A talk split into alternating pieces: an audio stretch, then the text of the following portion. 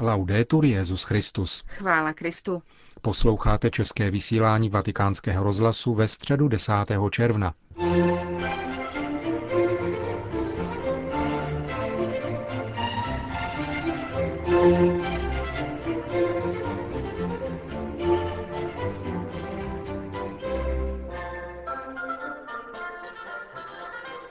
Mezi 15 tisíci věřících na svatopetrském náměstí schromážděných ke generální audienci svatého otce dnes nechyběli katolíci z pákistánské diecéze Karáči nebo účastníci mírového maratonu z Mačeraty do Loreta, který se bude konat v noci ze soboty 13.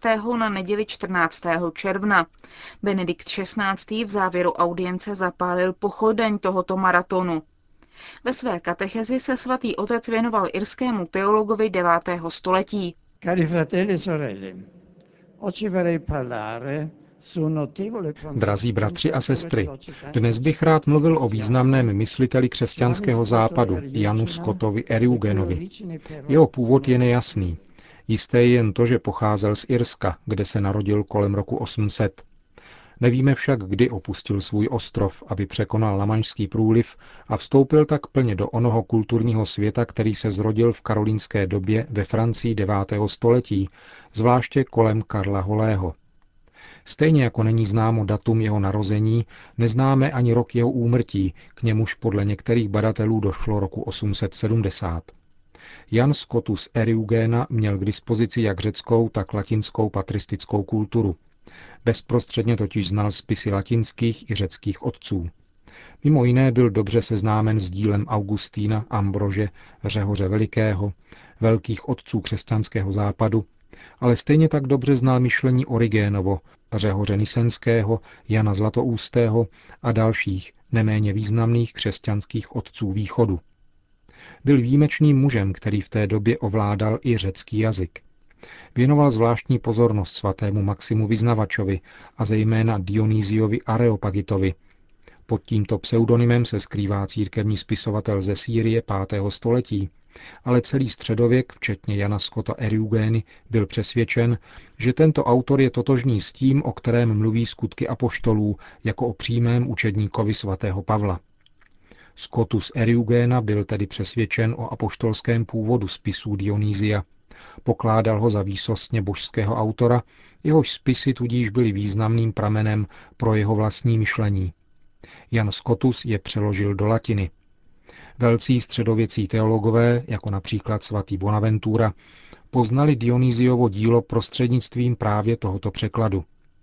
Po celý život se věnoval prohlubování a rozvíjení jeho myšlenek, čerpal z jeho spisů do té míry, že je dodnes někdy obtížné rozlišit, kde máme co dočinění s myšlením Scotta Eriugény a kde je pouze znovu předkládáno myšlení pseudodionýzia. In verità, il lavoro teologico di Giovanni Scott non ebbe molta fortuna. Teologická práce Jana Eriugeny v skutku velký úspěch neměla. Nejenom, že s koncem karolínské doby upadlo jeho dílo do zapomnění, ale na jeho postavu padl i stín cenzury církevní autority. Jan Scotus totiž ve skutečnosti předkládá radikální platonismus, který se někdy trochu blíží panteistickému pojetí, třeba že jeho osobní postoje byly vždy pravověrné. Po Janu Scottovi Eriugenovi se nám, doch, se nám dochovalo několik děl, mezi nimiž si zaslouží zmínku zejména traktát o rozdělení přírody a o nebeské hierarchii svatého Dionýzia. Rozvíjí v nich podnětné teologické a duchovní reflexe, které by mohly poskytnout zajímavé obohacení i současným teologům. Mám na mysli například to, co píše o povinnosti náležitě rozlišovat to, co je prezentováno jako autoritá sféra, pravá autorita, nebo o potřebě hledat pravdu tak dlouho, dokud se nedosáhne prožitku mlčenlivé adorace Boha. Náš autor říká, Salus nostra ex fide in choat, naše spása začíná vírou. Nemůžeme tedy mluvit o Bohu počínaje našimi výtvory, ale tím, co Bůh říká sám o sobě v písmu svatém. Poněvadž Bůh je pouze pravda, je Scotus Eriugena přesvědčen, že pravé náboženství a rozum nemohou být nikdy ve vzájemném rozporu. Je přesvědčen, že pravé náboženství a pravá filozofie jsou ve shodě. V této perspektivě píše, Jakoukoliv autoritu, která není potvrzena pravým rozumem, je třeba pokládat za slabou.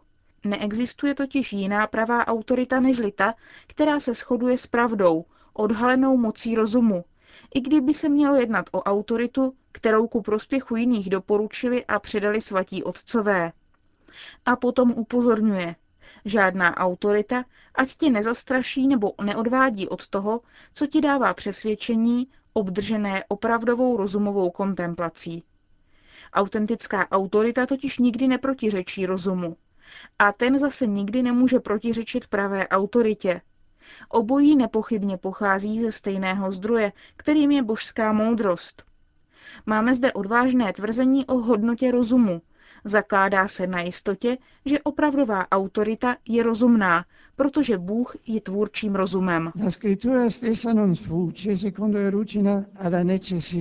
Podle Eriugény se ani samotné písmo nevymyká nutnosti přistupovat k němu podle stejného kritéria rozlišování. Irský teolog za použití jedné myšlenky, vyskytující se již u Jana Zlatoustého, totiž tvrdí, Písmo, ač pochází od Boha, by nebylo potřeba, kdyby člověk nezhřešil – z toho je nutné vyvodit, že písmo bylo Bohem dáno s pedagogickým záměrem a blahoskloností, aby si člověk mohl připomenout všechno, co mu bylo vtištěno do srdce v okamžiku jeho stvoření k obrazu a podobě Boží a co zapomněl v důsledku prvotního pádu.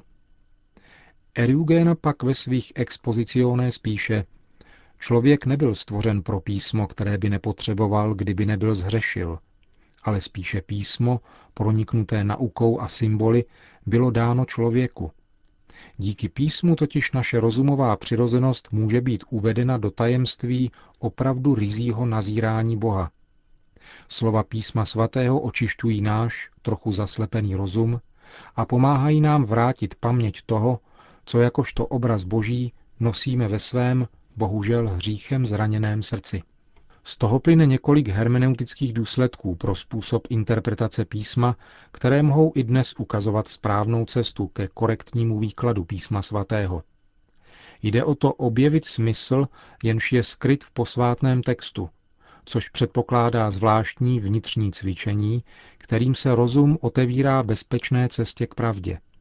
Toto cvičení spočívá v pěstování ustavičné ochoty k obrácení – k dosažení hlubokého pochopení textu je nezbytné činit pokroky zároveň při konverzi srdce a při pojmové analýze biblického textu z hlediska jeho kosmické, historické a věroučné povahy. Jedině stálým očišťováním zraku srdce i zraku mysli je totiž možné dojít přesného porozumění. Questo cammino impervio, esigente ed entusiasmante tato neschůdná, náročná a vzrušující cesta, skládající se z výdobytků i relativizace lidského vědění, přivádí rozumného tvora až na práh božského tajemství, kde všechny pojmy vykazují svou slabost a neschopnost a vybízejí proto svobodnou a jemnocitnou silou pravdy k neustálému překračování všeho, co je průběžně dosahováno, Adorující a mlčenlivé uznání tajemství, které ústí do sjednocujícího společenství, je zřejmě jedinou cestou vztahu k pravdě, jež je zároveň nejniternější možnou a nejskrupulózněji uctívanou jinakostí, Jan Scotus, který i tady používá slovník drahý křesťanské tradici řeckého jazyka, nazval tuto zkušenost, k níž směřujeme teozis, neboli zboštění, a to za použití tvrzení tak smělých, že bylo možné jej podezřívat z jinověreckého panteismu. Dojem z textů, jako je ten následující, kde používá starobilé metafory tavení železa, však zůstává silný. Píše – jako se tedy celé rozžavené železo rozpouští, až se zdá, že je pouhým ohněm, a přesto lze rozeznat obě podstaty, tak je třeba připustit, že na konci tohoto světa bude celá příroda jak tělesná, tak netělesná, zjevovat pouze Boha a přesto zůstane neporušena, takže Bůh bude moci být určitým způsobem pochopen, přestože zůstane nepochopitelným a samo stvoření bude proměněno do nevýslovné nádhery Boha. Celé teologické myšlení Jana Skota je vlastně tím nejzjevnějším důkazem pokusu o vyjádření nevyjádřitelného Boha jedině na základě tajemství slova, učiněného tělem v Ježíši Nazareckém. Množství metafor, které použil, aby poukázal na tuto nevýslovnou skutečnost, dokazuje, že si byl vědom absolutní neadekvátnosti výrazů, které užíváme, když mluvíme o těchto věcech. Půvab a ovzduší autentické mystické zkušenosti, na které lze v jeho textech čas od času narazit, však přesto zůstává. Na důkaz toho stačí citovat úryvek z De Divisione Naturae, který se hluboce dotýká duše i nás, věřících 21. století, a ve kterém píše Nemáme toužit po ničem jiném, než po radosti z pravdy, kterou je Kristus, a ničemu jinému se nevyhýbat, než jeho nepřítomnosti. Tu je totiž třeba považovat za jedinou příčinu naprostého a věčného smutku. Odej mi mě Krista a nezůstane mi žádné dobro. A nic jiného mne neděsí, než jeho absence. Největším utrpením rozumného tvora je odnětí a nepřítomnost Krista. Tato slova můžeme přijmout za svá a tlumočit je do modlitby k tomu, jenž je touhou i našeho srdce.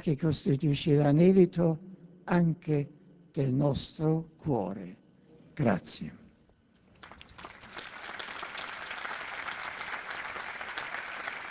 Po společné modlitbě očenáš pak svatý otec udělil své apoštolské požehnání. Sit nomen Domini benedictum. Ex hoc nunc et usque in seculo. Adiutorium nostrum in nomine Domini. Qui fecit celum et terra. Benedicat vos omnipotens Deus, Pater et Filius et Spiritus Sanctus.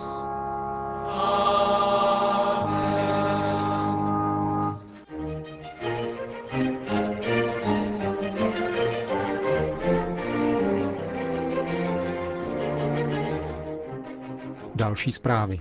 Záhřeb. V chorvatském hlavním městě skončilo setkání evropských biskupů zodpovědných za sociální otázky. Tématem setkání byla ekonomická krize. Biskupové hovořili o zkušenostech, iniciativách, problémech a odpovědích církve v Evropě. Setkání se účastnilo 37 delegátů z 22 biskupských konferencí. Předseda organizace Kampáňa de Leopere Bernard Scholz vyjádřil potěšení, že se ke krizi přistupuje s realismem, který se snaží najít její příčiny a také nový ekonomický a sociální model k udržení kvalitního života. Biskupové se shodli na nutnosti podporovat chudé země a nejslabší sociální vrstvy. Dublin.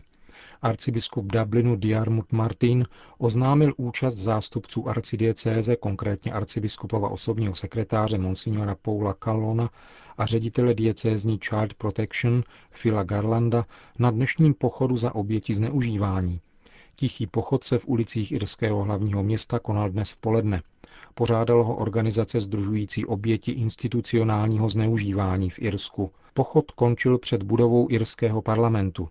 Účastníci podepsali petici, která bude doručena zástupcům řeholních kongregací a institucí zahrnutých ve zprávě zvláštní vyšetřovací komise o případech špatného zacházení s dětmi v katolických ústavech pro nezletilé, která byla zveřejněna 20. května. Irští biskupové se zprávou zabývali na svém dnes končícím zasedání v Maynooth. Kardinál Sean Brady už dříve zprávu, která dokumentuje týrání dětí v ústavech spravovaných řeholními řády, označil za důležitý krok, který odhaluje pravdu, spravedlivě vychází vstříc obětem a zajišťuje, aby se takováto zneužívání již nikdy neopakovala. Konec zpráv.